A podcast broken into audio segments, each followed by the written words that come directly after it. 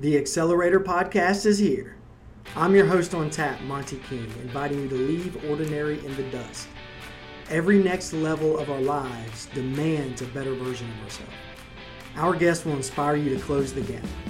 What doesn't happen by design happens by default, so the content on tap is created for listeners to learn and grow. Visit us online at what'sontap.tv or find us on your favorite podcast platform. If you're listening on Apple Podcast, tap five stars and drop us a review. Hit the notification bell to never miss an episode and share your favorites to help others outrun the status quo. Let's get started.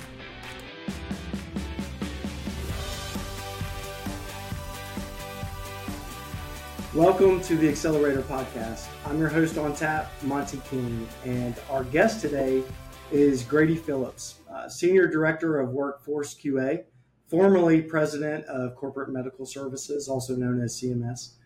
Thank you for joining us today, Grady. How are you doing? Good morning, Monty. Doing well. It's a it's a great short week and uh, just enjoying the weather down here in Tennessee. How are you doing? I am doing right about amazing. Thank you for asking. I appreciate it. So, look, let's dive right into it. Tell us who Workforce QA serves and what problems you solve. Sure. Workforce QA, uh, just like my previous company, CMS, is considered an MRO TPA. So that's medical review officer and third party administrator specifically for driver testing. And so the problem we solve is the most important uh, part of every load, which is the driver, and just doing verification compliance checks on that driver, uh, anything from drug and alcohol testing to uh, DOT physical management to sleep apnea, and we're even working on a being a full fledged background check company by the end of the year. Wow, awesome. Okay, so there's a lot of services that you guys provide, which is fantastic. Um, but this may be a simple question, but with all the legalization that's going on, you know, with marijuana, et cetera, I mean, do you think drug testing will continue to be a requirement? Yeah, yeah, COVID, we're seeing major up spikes in in drug use and abuse, uh, particularly. But you're mm-hmm. right, and there are you know continuing valid cases for where we are in THC, how we test for THC, uh, how we measure impairment.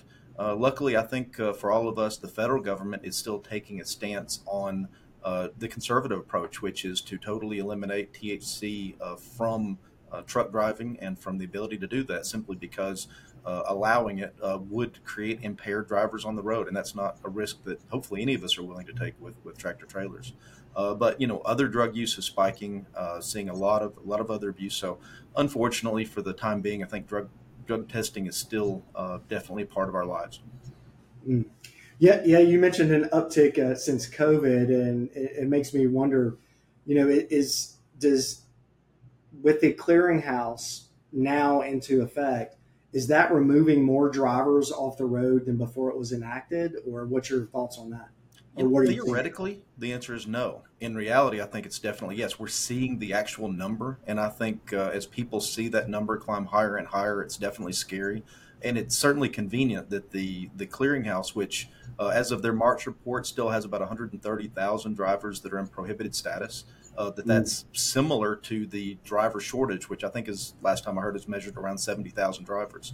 Uh, but again, in theory, the the clearinghouse didn't change any regulations. Nobody who had a violation suddenly, uh, you know, became uh, uh, non-employable or prohibited as of the clearinghouse. It's just the clearinghouse made that information more easily available. And mm-hmm. so, you know, it certainly uh, increased the allowable safety for carriers to be able to quickly determine if a driver uh, should be prohibited or not. So it's really just, you know, marked what we've all seen. And, and that uptick uh, has certainly shown. I think, uh, you know, this time last year it was maybe around 100,000 drivers, uh, you know, the discussion that we had. So, you know, we're mm-hmm. adding a significant number of drivers annually to the prohibited status. Yeah, and I'm also curious because I've seen in some uh, articles and some some trade journals that uh, oral fluid testing is now approved. So, can I'm assuming carriers can use saliva instead of urine now? Well, no, not yet. Uh, the the regulations actually take effect tomorrow. So, according to the regulations, you can do oral fluid testing. And for anybody who's not aware, uh, DOT has been urine uh, only testing ever since its inception. And so, uh, we have uh, new exciting times where different specimen types are on the radar. Uh, oral fluid has been approved for DOT, but the unfortunate side is that no laboratories have been certified yet to to do uh, DOT oral testing, and there's not even a approved DOT collection device. And so when you're, you know, with urine testing, you have a simple cup that you provide a specimen into. With oral testing, you have to put a device in your mouth, and so that device now has to become FDA approved. Uh, and according to DOT, it has to be something that is subdividable. And so, you know, when you provide a specimen into a cup, we divide it into two different vials that are both sealed uh, for the, the diligence of the driver, the due diligence for the driver to be able to have different laboratories confirm the same test. Well, mm. DOT has taken the stance that saliva must also have a device that can be subdivided. And so, um, while that device doesn't exist yet, uh, the, the the thing that seems to make sense to people are like a set of chopsticks that you would put in your mouth, then subdivide and send to the laboratory. And again, that doesn't exist yet. So you know, how long will that take to actually become available to carriers? Um, we don't know, know, at this point uh, how far along laboratories are in that process. It could be, you know, end of the year. It could be three or four years.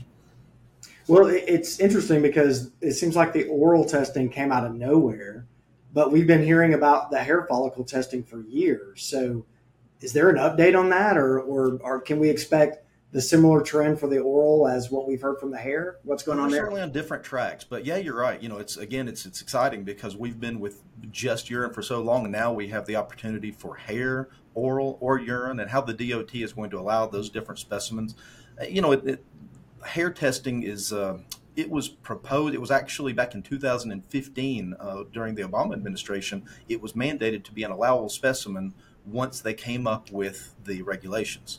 Uh, in 2020, they came up with regulations which were just terrible. They were just a disaster.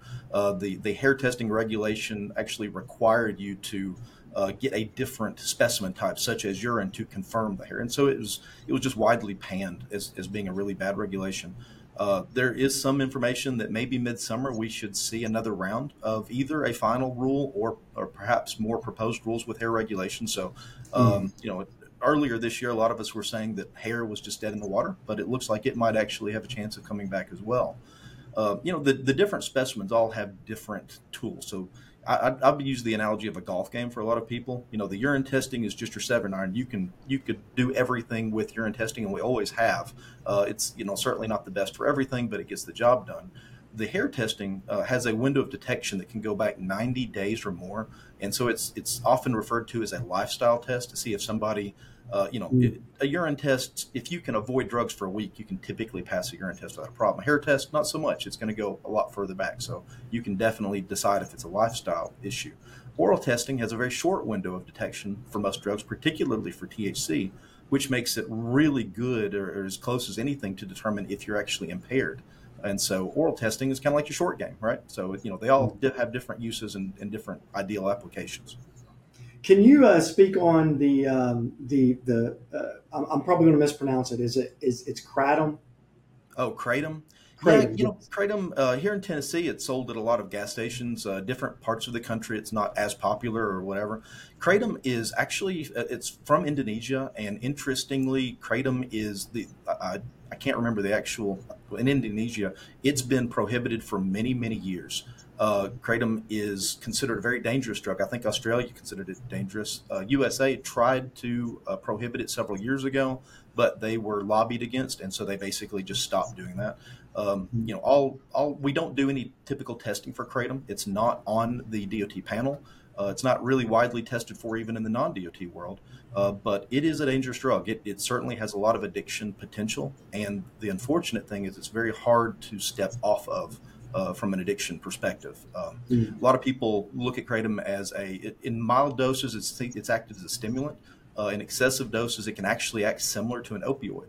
So a lot of people think that you can get off of opioids by using kratom. The unfortunate thing is you can't really get off of kratom, and the side effects are, according to Dr. Sintef, our MRO, the side effects are, are just weird. You know, it's just strange stuff that are really hard to get around kratom. People that are really addicted to it.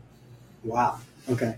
Um, well, listen, we're going to transition real quick to uh, what we kind of we, we kind of dubbed as the last call here, where I'm going to ask you some rapid fire questions.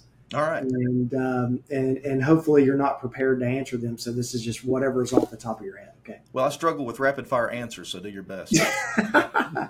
All right. So the first one is, what is the worst compliance advice that you've ever heard? The worst compliance advice you've ever heard is just keep your head down and nobody will notice. Mm. You've probably seen that in live action before, huh? Oh yeah. Uh, yeah. All right. So the usually the, I find out when they said, "Oh, we were told just to keep our head down and no one would notice," and it all shows up, right? There's a little bit of work to be done at that point. Huh? Yeah. Uh, all right. So then, what is the best compliance advice that you've ever heard? Hmm. The best compliance advice you've ever heard. You know, uh, the, I don't know that this is the best, but it's the first one that stuck out. Is in, in today's litigious world, it seems like the DOT regulations are considered a bare minimum. So the best compliance advice, or at least good compliance, is do one step above. And so you can't do everything. You can't test everybody. You can't test everybody in every day. But if you'll take the DOT regs and go one step above, at least you show that you're not considering them a bare minimum. No, that's great. That's great. All right. So the next one, we're, we're going to get a little tricky. All right. What was the first concert you ever attended live? Uh, you're asking how old I am at this point. Uh, the, the answer will be REM. Uh, and I think I did get a contact high at that concert when I was uh, roughly 15, 16 years old. Yeah. Now, did, did, that is that what sparked you to get into this profession? no, no, no, no. My father started this company 27 years ago. I actually, my, my background's engineering and surveying. This was not something that I planned, and I think a lot of us in the trucking industry uh, can can say this was not something I ever planned. It's just interesting how we got into it, and once you're here, it's it's it is an interesting uh, profession to deal with for sure. Yeah, once you get in, you never get out. That's so, right. That's another way of saying it. Right. All right. So the next one is uh, I, I, know you're a father. So what is your best bad dad joke? Oh, I or should I say worst bad dad joke? Oh no, no. All right. So you get you got me with the deer and headlight syndrome. Uh, what do you call a dad joke told by a mother? A faux pas. nice. That's good. That work? All right. So the last question, and this is probably the, the, the most important. Who is the greatest professional wrestler of all time? Andre the Giant. Wow his, his acting skills. You know, I mean, it just they translated outside the stage. You could, yeah, you know, maybe Hulk, but I, have always felt like Andre was just the guy. And man, that guy could drink if you read the stories. So it was uh, he was he was quite an impressive all around guy and a good guy too. I mean, really. Is there a, a certain movie or a match that you think of when you think of Andre the Giant? Oh, definitely the Princess Bride. We all had to watch Princess Bride a lot in high school. Uh, you know, again, I, I, have four daughters, so I don't get to watch any uh, you know many live action events. So most of mine are, are you know rom coms and that kind of thing. So yeah, on, Andre the Giant, uh, you know, throwing rocks at the good guy is, uh, is definitely my thought on him.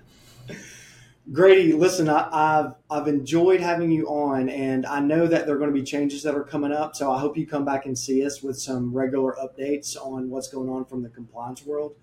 But let everyone know how they can get in touch with you if they've got other questions or um, comments or just want to to to pick your brain on something that maybe they're experiencing. How can they get in touch with you? Sure. Yeah we, we that i think that's something that uh, workforce qa and cms both have in common is we really want to serve the client. So thanks for that uh, opportunity. Uh, you can uh, you know reach out through the accelerator podcast uh, monty has our information you can also reach us at wfqa.com uh, and we have a really good, deep list of experts that can handle the hardest questions that you deal with. Uh, or you can, you know, call us uh, here at CMS 423-870-0701 if you're a phone person. So any of those are great ways to reach us. Awesome. Yes. And, and like Grady said, if anybody has any questions, uh, feel free to reach out to me uh, and I'll help direct you accordingly, however I can. So um, with that being said, Grady, thank you so much for a few moments this morning uh, let's do it again whenever something else happens. Let me know, and we'll be happy to have you back. Anytime. I think we got lots of things coming up. Thanks, Marty. Thanks, everybody.